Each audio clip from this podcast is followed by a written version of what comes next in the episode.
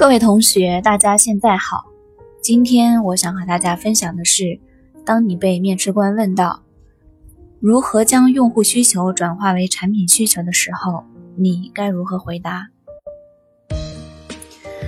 这个问题可以在很大程度上反映面试者对用户需求的理解。需求的收集、分析、筛选、验证等方法论，都是一个合格的产品经理应该掌握的理论基础。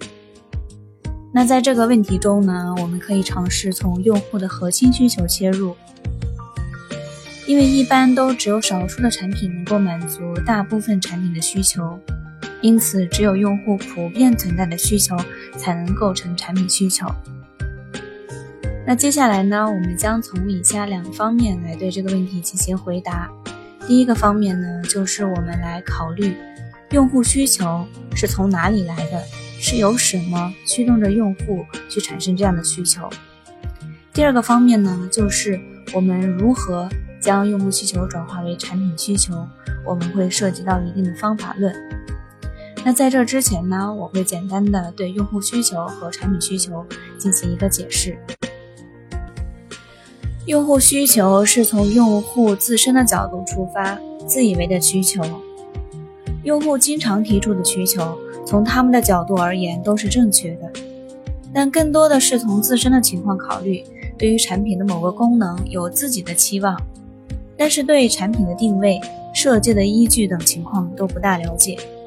他们的建议也许并不是该功能的最好实现方式，也就不足以直接作为产品规划的直接依据。那产品需求呢？是提炼分析用户的真实需求。并符合产品定位的解决方案。解决方案我们可以理解为一个产品、一个功能或者服务、一个活动、一个机制等。用户需求转化为产品需求，其实就是做需求分析的过程。需求分析就是从用户提出的需求出发，挖掘用户内心真正的目标，并转化为产品需求的过程。我们应该从两个方面来回答这个问题：一方面，挖掘用户产生这个需求时，其内心是什么驱动着用户；另一方面，思考需求分析的过程是如何把用户需求转化为产品需求。那我们先针对第一个方面来进行解说。在挖掘用户产生这个需求时，不仅要问一个问题。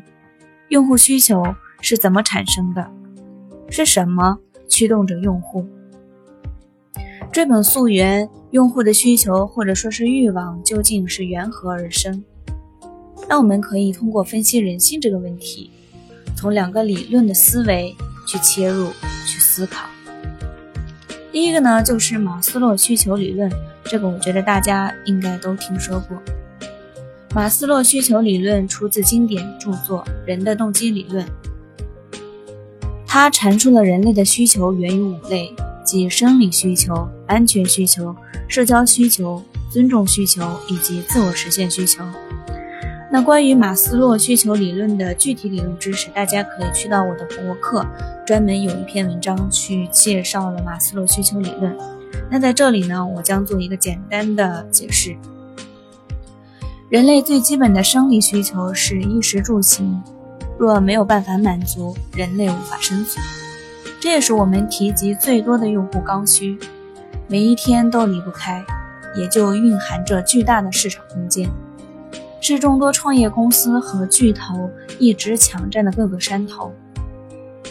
随之产生的安全需求，希望生活有所保障，避免被伤害。这是医疗、人身保障等社会基础设施的建设，是互联网加正在升级的主要领域。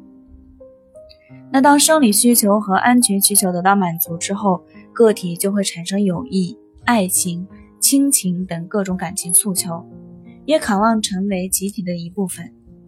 几乎没有人希望过着孤单、不与外界产生联系的生活。这一块目前最主要的便是企鹅帝国的两大关系链产品，即 QQ 和微信。那当社交需求得到满足之后，人类就渴望被尊重，得到认可和赞赏。名誉、声望、地位之类的尊重需求，到目前为止很少得到充分满足。最后一个自我实现是最高层次的一种需求，实现个人抱负、理想、价值的需求。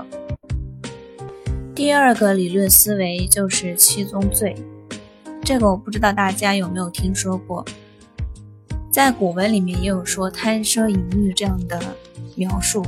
那我们今天说的七宗罪呢，是在圣经中描述的，人类有七宗罪：淫欲、贪食、贪婪、懒惰、暴怒、妒忌、傲慢。那关于七宗罪的具体描述，我的博客里面也有详细描述，大家可以去翻看。那在这里我也是做一个简单的解说。首先，淫欲，情色网站是被中国政府和法律所禁止的。但是依旧屡禁不止。从这里我们可以看出，这是一个很痛的痛点。那典型的产品代表呢，有陌陌、快播、微信的摇一摇，还有附近的人、YY 美女主播等。第二个，贪食。每日三餐美味和食物总对我们有着强大的诱惑力。美味分享、生活分享类的网站。正是满足了饕餮的特性。第三点，贪婪。人类总是渴求得到更多，永远都不会得到满足。于是，像淘宝的双十一、京东一轮又一轮的促销，还有各种团队的促销、优惠券和红包，不停的袭来，满足了人类贪婪的特性。第四，懒惰。这是互联网原则。互联网的存在就是让我们能更懒的完成事情，世界就是为懒人所创造，科技为懒人所进步。我想说到懒惰，大家心里面应该有一个大概的概念，因为现在就是一个懒人经济的社会，包括像一些外卖、饿了么、美团，这些都是送货上门的，所以解决了人类的这一个需求。五暴怒，网络游戏的杀戮与游戏装备的热卖，玩的就是人性暴露的本质。因为在现在太平社会的一个压抑下，很多负面情绪都无法发泄出去，所以我们可以通过一些网络虚拟的方式去解决这些。六妒忌，网络是个分享的社会，一个贫富共通的平台，于是，在网络上总凝聚了不同的声音。总有人在上面咒骂这个社会，总有人在抱怨着不满意，而这些均是由妒忌的心理所产生的。最后一个傲慢，也就是虚荣。分享有时是快乐的，而满足虚荣有时也能产生快感。某些事物从不产生实际价值，只是一份虚荣心。比如说我们 QQ 里面的 QQ 秀，各种钻。微博、朋友圈的晒、点赞等，都是满足了人的虚荣心理。人类之所以有各种各样的需求，正是生活中有太多的问题没有得到满足，太多的欲望没有得到满足。希望去解决问题，满足欲望，消除现实与理想的差距，就会产生需求。当我们做一个产品、服务、功能，这些都是为了解决问题，满足需求。而这些表面需求不断的深挖，总是可以回归到马斯洛需求理论和我们上面说到的七宗罪。张小龙说，一款好的产品一定是迎合人性的，表示把握人性是一款产品很重要的内容和环节。知道用户内心最需要的是什么，才能真正的做出让用户喜欢的产品。用户的底层欲望就是源于这些人性。而人性产生的欲望，在不同的环境中，因不同的形式、不同的行为，会产生各种各样的动机，想要达到某种目标。而产品需求正是迎合用户的动机，来帮助用户更好的实现目标。在进行用户需求分析的时候，经常有这样一个例子被引用，那就是福特汽车创始人亨利·福特说的：“如果听用户的。”我们根本造不出汽车来，用户就是需要一匹快马。其实，对于做产品的人员来说，用户究竟需要的是一匹马还是一辆车，其实不是绝对的。我们需要分析用户情境之下的动机是什么。如果用户是想要一匹快马去赛马，获得好的成绩，那确实他需要一匹更快的马。如果他想是要节省时间，更快的去到另一个地方，那汽车就可以更好的满足用户的需求。这里说明对用户的需求进行一个很精准的把握是非常重要的。在挖掘用户动机的时候，我们可以尝试的去判断。这个需求是伪需求还是真需求？底层需求的满足有时可以在相似的产品中占据优势。那接下来呢？我们从另一个方面，也就是需求分析，去解析如何将用户需求转化为产品需求。关于需求分析，我在前面的音频节目中也进行过分享，那相应的在博客里面我也有进行文字描述，大家可以去倒回去听一听。也可以在博客里面进行阅读。这里呢，我也是做一个简单的回答。如果只是看需求和产品本身，是很难看出产品设计背后的逻辑的。如果放到场景里面去，放到人和产品的交互里面去，可以更好的看出产品设计的奥妙在哪里。用户的动机会被当时的环境，还有各种复杂因素去影响。这里也会涉及到很多的心理学方面的知识，但是在进行需求分析的时候呢，我们可以尝试从以下几个关键因素来进行分析。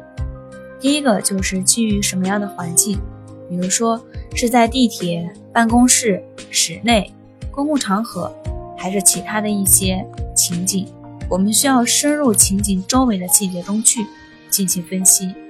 第二个呢，就是基于什么样的用户。比如说，用户具备什么特征、什么身份、收入是多少、区域是在哪个区域。第三个就是基于什么行为，包括用户的行为和一些操作流程，比如购物流程、操作习惯，还有一些行为认知。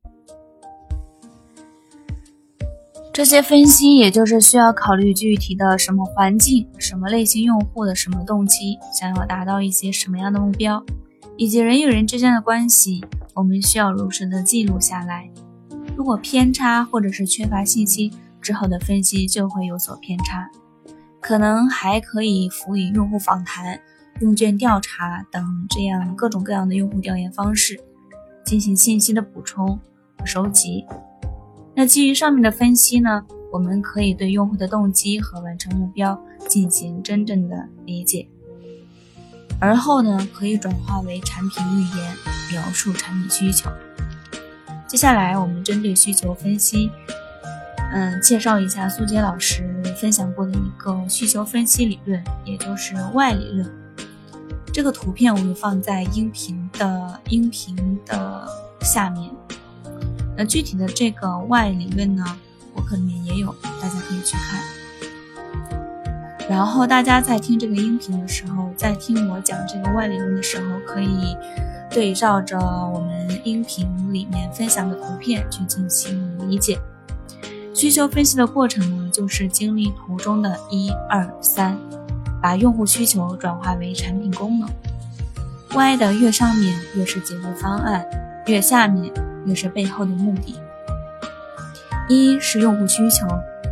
大多表现为用户的解决方案，往往是不好的。但好的三产品功能一定是从用户需求转化而来的，而不是凭空想出来的。所以说，听不听用户都是一个意思。更准确的说法是听用户的，但是我们不要照着做。同时，也不要误解创造需求，你创造的只能是满足用户需求的解决方案、产品功能。而不是用户需求。那从用户需求到产品需求，也就是一到二，通过问 Why 逐步归纳；然后从产品需求到产品功能，也就是二到三，通过问 How 逐步演绎。过程中都要用到各种的辅助信息，比如说数据、竞品、行业等。那把产品需求追溯到马斯洛需求的过程是可选的。只是为了这个理论的完备，大家可以把每一个产品需求都可以挖掘到马斯洛的层面。那产品需求的点如何选择？我们到底应该挖在哪个层面上？作为产品需求，取决于公司和产品的定位。前面我们说到，用户需求只是用户自以为的需求，不够专业，而且有时用户说的并非心中所想，也可能不会表达内心的真实需求。那到这里为止呢，我们已经讲述了如何挖掘用户需求，如何将用户的需求和一些人性层面的理论进行结合。去分析如何将用户需求转化为产品需求。那另一方面呢，我们也从嗯方法论的方面，结合了苏杰老师提出的外理论去进行分析，如何将用户需求转化为产品需求。那到这里为止呢，我们今天的这个问题就得到了一个很好的回答。如果再想细致的进行描述呢，我们可以再从。嗯，需求分析的下一步，也就是需求筛选这方面进行一个细致的描述，但是，一般情况下就不需要你去再做深入的解释。嗯，那今天的分享到这里就结束了，时间可能比较久，大家可以挑一挑里面的干货。我这个分享是有框架的，我希望大家在听的时候可以，嗯，细致的做一些笔记，这样的话。嗯，最好是思维导图，这样的话，嗯，更便于你的理解，然后更便于你将它，嗯，吸收为自己的知识，然后到时候再很流畅的发挥出来。那好了，今天的分享到这里就结束了。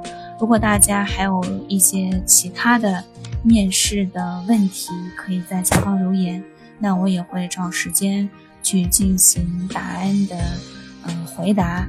然后会找一些人对这个答案进行打磨，然后分享出来。那好了，今天的分享到这里就结束了，感谢大家的聆听。嗯，金九银十，嗯，希望大家把握住十月宝贵的时间，也希望大家面试顺利，offer 满满。好了，我们下期再见。